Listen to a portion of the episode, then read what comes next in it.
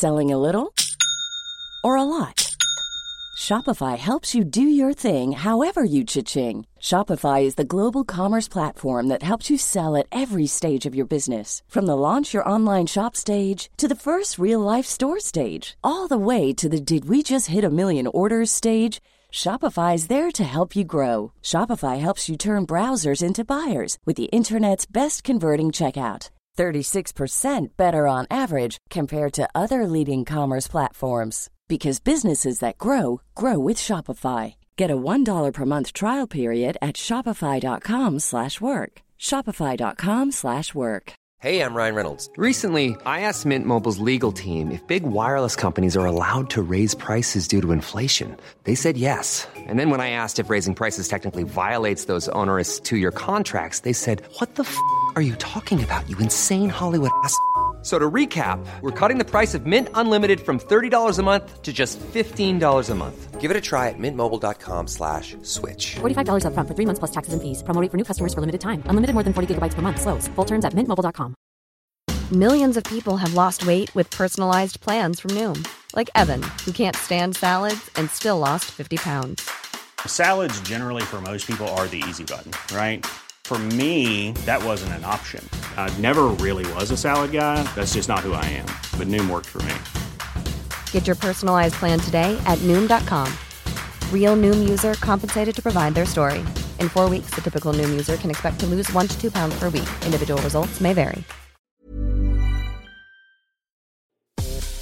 When you aren't listening, find us on social media at Eurotrip Podcast on Twitter and Instagram. Hello, everybody. Happy Friday, and welcome to another edition of Rewind Revisited from us here on the Eurotrip podcast.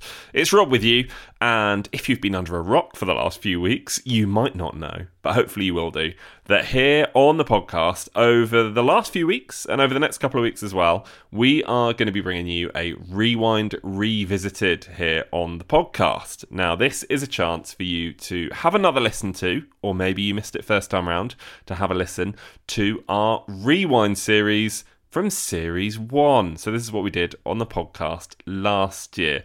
Of course, we're in the middle of Rewind on the podcast at the moment, in the middle of Series 2. So, make sure you check that out every single Wednesday on our brand new episodes.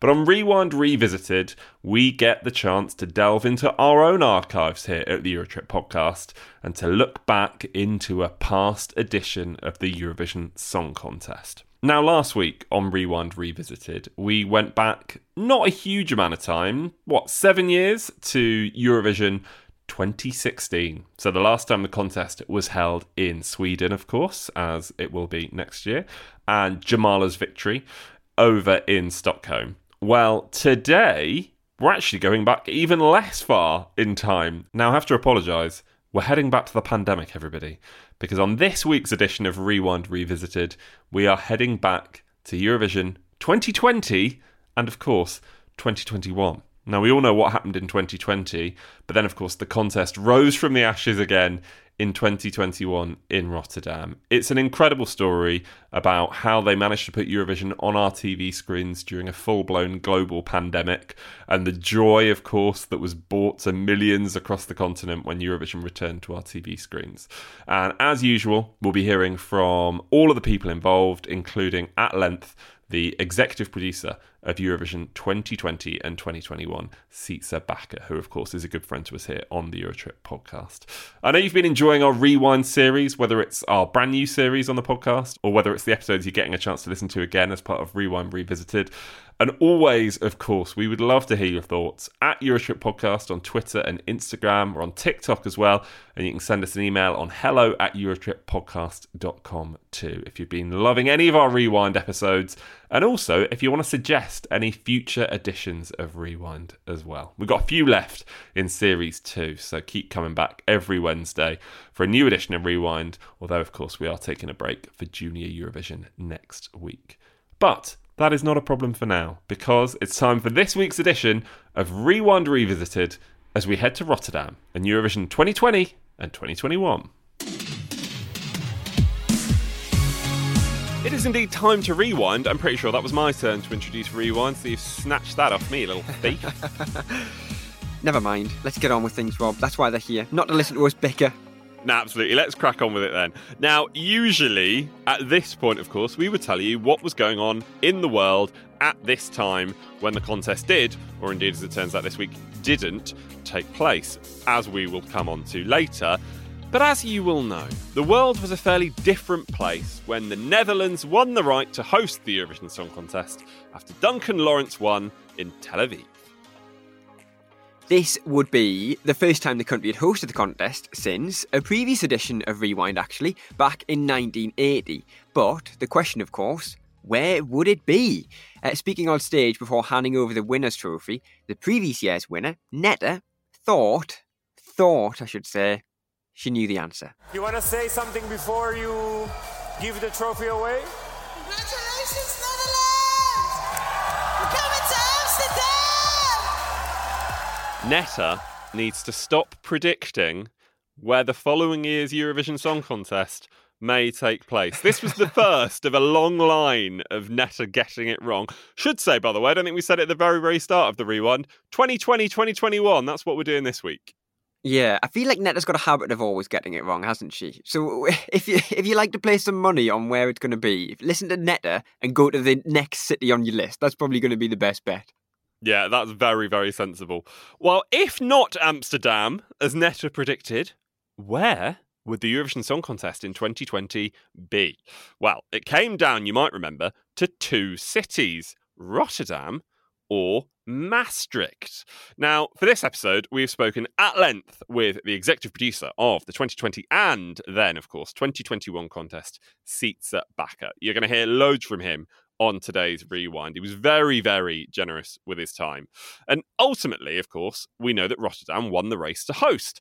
But it turns out that we all found out that Rotterdam had won the right to host slightly earlier than we'd meant to. The CEO of the venue in Maastricht stormed out of the office of the mayor uh, uh, in disappointment, which is understandable.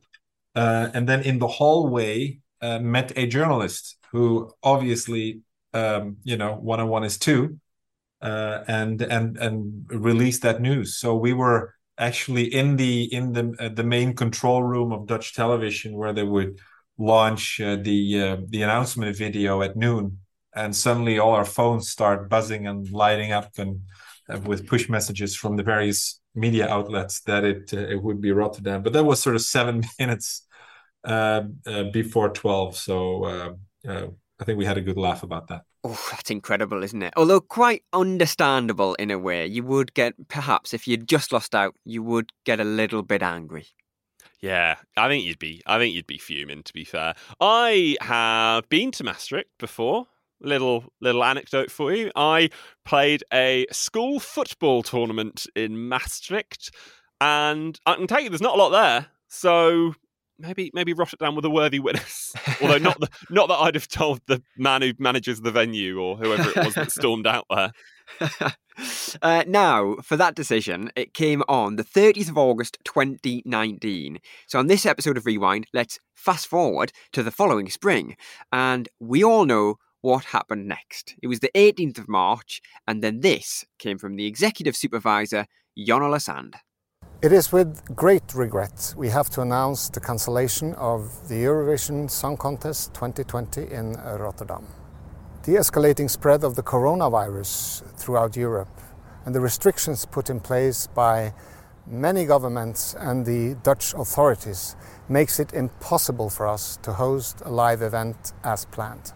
We are very proud of the Eurovision Song Contest that for 64 years have united people all around Europe. And we are deeply disappointed about this situation. I think we all remember, don't we, where we were when this news came through. I was at work and I just remember looking at Twitter and there was that statement put out by the EBU saying that Eurovision had been cancelled. And James, if I'm right, I think on the same day I think Glastonbury Festival had also been cancelled. And then maybe later in the day, Euro 2020, the football, had been cancelled as well, I think. I don't know where Yeah. you were. Yeah, it became a pretty big day, didn't it? Yeah, I think I'd just been out to the shops, and I kind, I think we had a feeling on the morning, didn't we, that there was some news coming, and I just nipped out, and I thought, I bet you this announcement's made while I'm out, and lo and behold, I get back home, and it was announced about 15 minutes b- before I'd gotten back. But yeah, it was a big day, wasn't it? It was a huge day for Eurovision news. Yeah, the first time ever, of course, that the Eurovision Song Contest had been cancelled. So it was only right, of course, that I asked Sietse for, for his memories of, of what was, of course, a, a really difficult time. I, I was following the new, this news from Asia, from what was happening there with this mysterious illness that people were starting to have. Early March, we would start recording postcards in the Netherlands. So we would fly in the artists from their country to the Netherlands. And then we got a cancellation, I think, first from Italy, where obviously COVID hit really bad. Then Poland pulled out, and then you know every day we would get two or three countries that said we we cannot travel or we are not allowed to travel by company policy. And then when you sort of go back home and you start listening to the news and read the papers and you're you're watching television, then it dawned upon us that that this could be um, uh, that this could actually end. And then I think it was somewhere between the Olympics and uh, and uh, Euro football. Interestingly enough, we realized that because of the way that things are, that the Eurovision Song Contest is organized, we as a host broadcaster did not have a mandate to cancel the song contest. That mandate was only with the with the EBU, so that decision had to be taken by the EBU. I think it was an inevitable uh, decision. We supported the decision, but they had to make the decision and I think they did that at the uh, at the highest level. And then I think the um, uh, the phone call came. I think I was at the director general's office when when our director general and the director general of the EBU spoke about this uh, and the decision to uh, to cancel. And I think I think it was uh, the next day that we. Uh, it could be the same day, early in the morning, or or the day before that we had that call but we had very short time to uh, to make that announcement. First of all, to you know the the public, but also to uh, the participating broadcasters and their artists that were all preparing for their three minutes of uh, uh, of fame. Now, Sietse mentioned the artists there, and of course, at the time the contest was cancelled, each of the competing countries had already selected their song and artist. Many of them would be invited back the following year, but others wouldn't. More on that later. Now, in the contest's place came Europe Shine a Light, a programme bringing together almost all of the 2020 artists to sing a message of hope for those watching at home. Shine a light in every corner of my heart. Let the love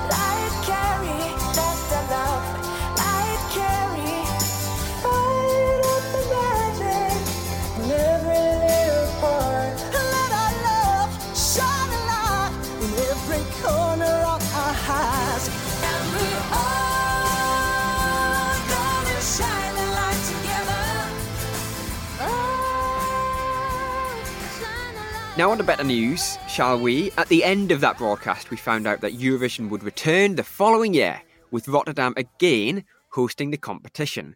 After talk of scenario A, B, C, and D, national finals held behind closed doors, and constant coverage on the news of whether the contest would actually take place, the Eurovision world did eventually descend on the Netherlands in May 2021.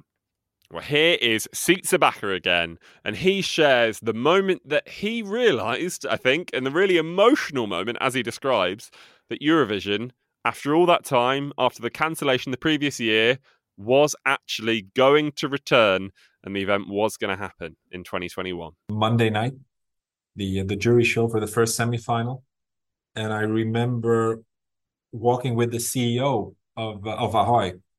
We walked through to the doors and you could already hear the the the noise in the background and we opened the doors and we we walked in and and there was an audience. And that was emotional for me it was emotional for her as well because she she hadn't seen an audience in that venue for a long time. And we both cried. Uh here i said it.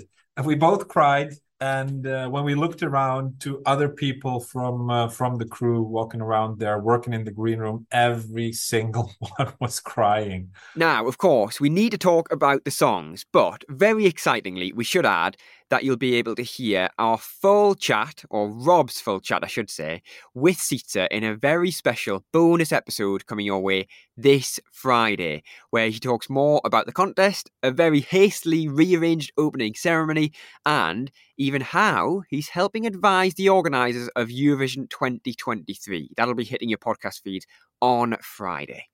yeah, that story about just how much had to change and how quickly about the opening ceremony of 2021.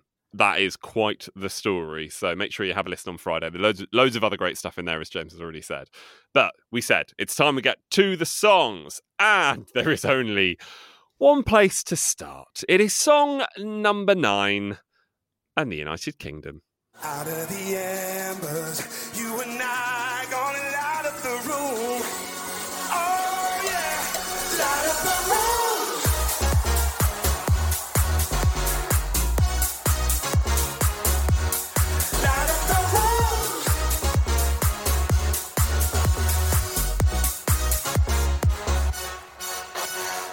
Brit Award winning songwriter James Newman was representing the UK after having originally entered the altogether different sounding My Last Breath for 2020. Yeah, massive plastic trumpets. Can't think about the trumpets and not laugh. Gold trousers that we saw at some point in the rehearsals and then didn't see in the final. Eventually, some pyro after a lot of cries from UK Eurovision fans on social media. They all appeared during his performance. And we'll have more on the UK when we eventually do get to the voting. Although, spoilers, it doesn't get much better. uh, next up, then, it's song number 12, and it's Iceland. Uh, many people consider them favourites to win the contest the year before, and again in 2021. But just a few days before Eurovision week itself, the group reported positive COVID cases. Now, this prevented them from performing live, with rehearsal footage being used instead. But the performances still went down incredibly well, with those in the arena and viewers watching from home.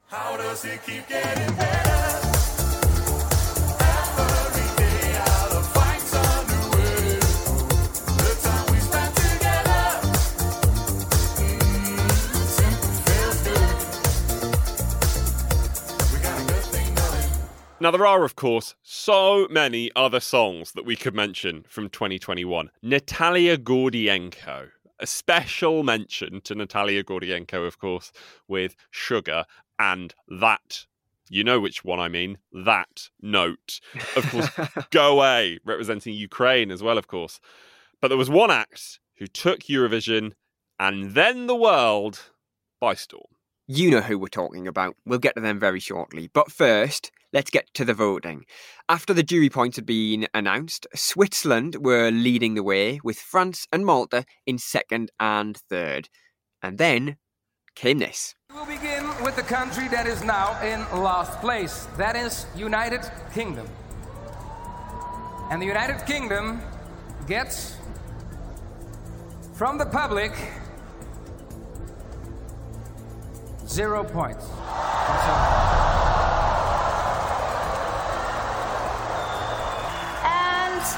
Germany has received from the public zero points. I'm sorry.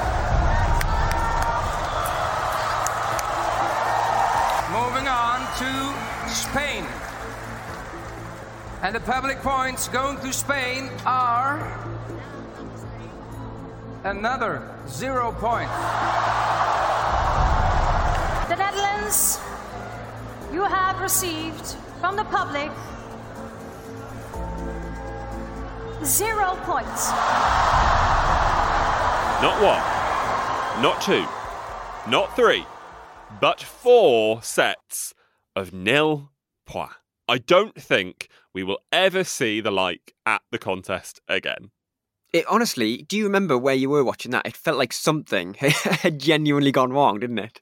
Well, it is very funny you say that, James, because behind the scenes, there was a bit of panic that there had, in fact, been a technical problem with the voting itself. Here is Zabaka again with exactly what was happening behind the scenes at that very moment. On the screen, I see Chantal, one of the hosts. I see she made a sort of a face, and I thought, "You're thinking the same as I'm thinking.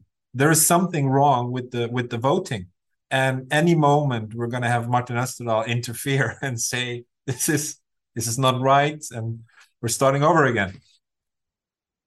And that was the moment i thought shall i now you know we have this big sort of radio panels and there's all there's buttons and panic buttons and you can easily talk to each other. At that point i i thought shall i call martin now and ask him is there a problem I th- I think I called him or the the the televoting supervisor from Digame, uh, and and was uh, was comforted that you know points would be coming. So at least I wasn't the only one then. At least there was still panic at Eurovision HQ that something had gone wrong as well. Oh yeah, the way that Sietse describes it there, and I think I'd have been exactly the same if I found myself in that boat. Be funny if I did find myself in that boat as the executive producer of the Eurovision Song Contest. But yeah, just the idea of him sitting there going, Martin's probably quite busy, but should I send him a message? yeah, is everything okay? Thankfully, it all was. Yeah, let's fast forward a few minutes. Now, at the end of the voting sequence, we were left with just two countries on the split screen Italy and Switzerland. Måneskin and Gjon's Tears. I think we all know what happened next. Switzerland has got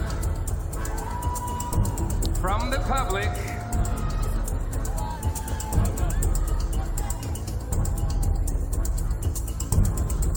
165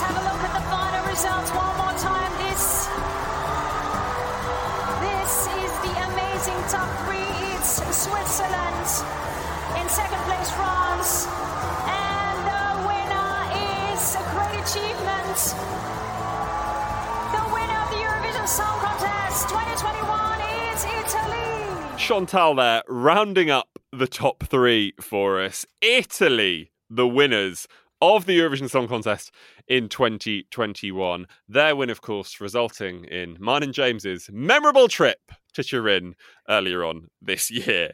But to tidy up the loose ends, Iceland, they would eventually finish in fourth. Go_A and Ukraine would come home fifth. And Finland would achieve one of their best ever results. Blind Channel, of course, coming home in sixth. To finish, then, as we do every week, let's hear this year's winner. He is Italy and Måneskin performing after they had just lifted the trophy that night.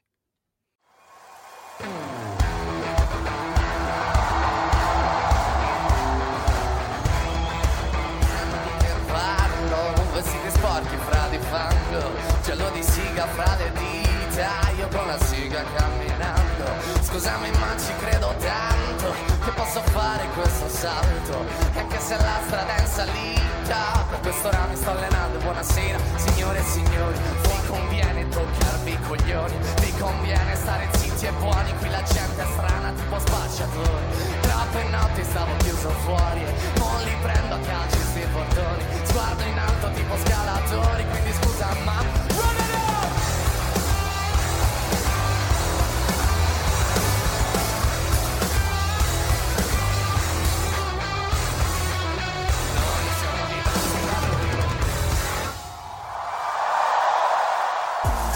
Like what you're hearing? Make sure to leave us a review and a rating whenever you're listening. So there we go then. Italy and Måneskin winning Eurovision 2021. And that is time. Called on another edition of Rewind Revisited. I love doing Rewind here on the podcast. I know James does as well. And you know James does, given some of the research that he's been doing for uh, some of the episodes in Series 2. Salvador Dali. And yeah, all of that stuff from the episode on Wednesday. Incredible If you don't know what we're talking about, go back and listen to our episode from Wednesday when we looked back at the Eurovision Song Contest of 1969. I kid you not. But it's been brilliant to have you along, of course, for this edition of Rewind Revisited. And if you're enjoying the series, and if you know you've got a Eurovision fan in your life who you think would enjoy it too, but maybe doesn't listen to us here on the podcast, I mean, firstly, what are they doing with their lives? But secondly, share the podcast with them, get them on board. We'd love to have them as part of our Eurotrip family here, of course, on the podcast.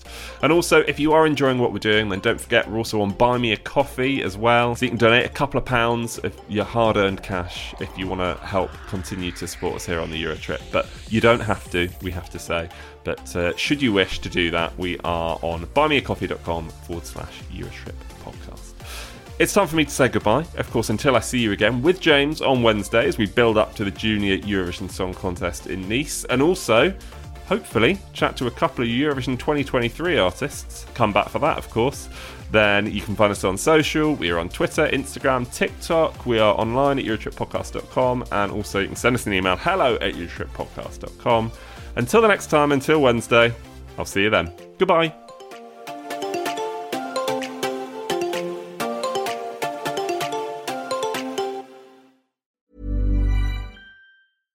Hey, it's Paige DeSorbo from Giggly Squad. High quality fashion without the price tag. Say hello to Quince. I'm snagging high-end essentials like cozy cashmere sweaters, sleek leather jackets, fine jewelry, and so much more. With Quince being 50 to 80% less than similar brands. And they partner with factories that prioritize safe, ethical, and responsible manufacturing. I love that. Luxury quality within reach. Go to quince.com slash style to get free shipping and 365 day returns on your next order. Quince.com slash style. If you're looking for plump lips that last, you need to know about Juvederm lip fillers. With Juvederm Volbella XC and Juvederm Ultra XC, your lip look, whether it's subtle or bold, can last up to one full year with optimal treatment and no additional maintenance. Find a licensed specialist and see if it's right for you at juvederm.com today. That's J U V E D E R M.com. Add fullness to lips in adults over 21 with Juvederm Volbella XC or Juvederm Ultra XC. Do not use if you have severe allergies or a history of severe allergic reactions, or if you're allergic to lidocaine or the proteins used in Juvederm. Tell your doctor if you have a history of scarring or taking medicines that decrease the body's immune response or that can prolong bleeding. Common side effects include injection site redness, swelling, pain, tenderness, firmness, lumps, bumps, bruising, discoloration, or itching. As with all fillers, there's a rare risk of unintentional injection into a blood vessel, which can cause vision abnormalities, blindness, stroke, temporary scabs, or scarring. For full important safety information, visit juvederm.com.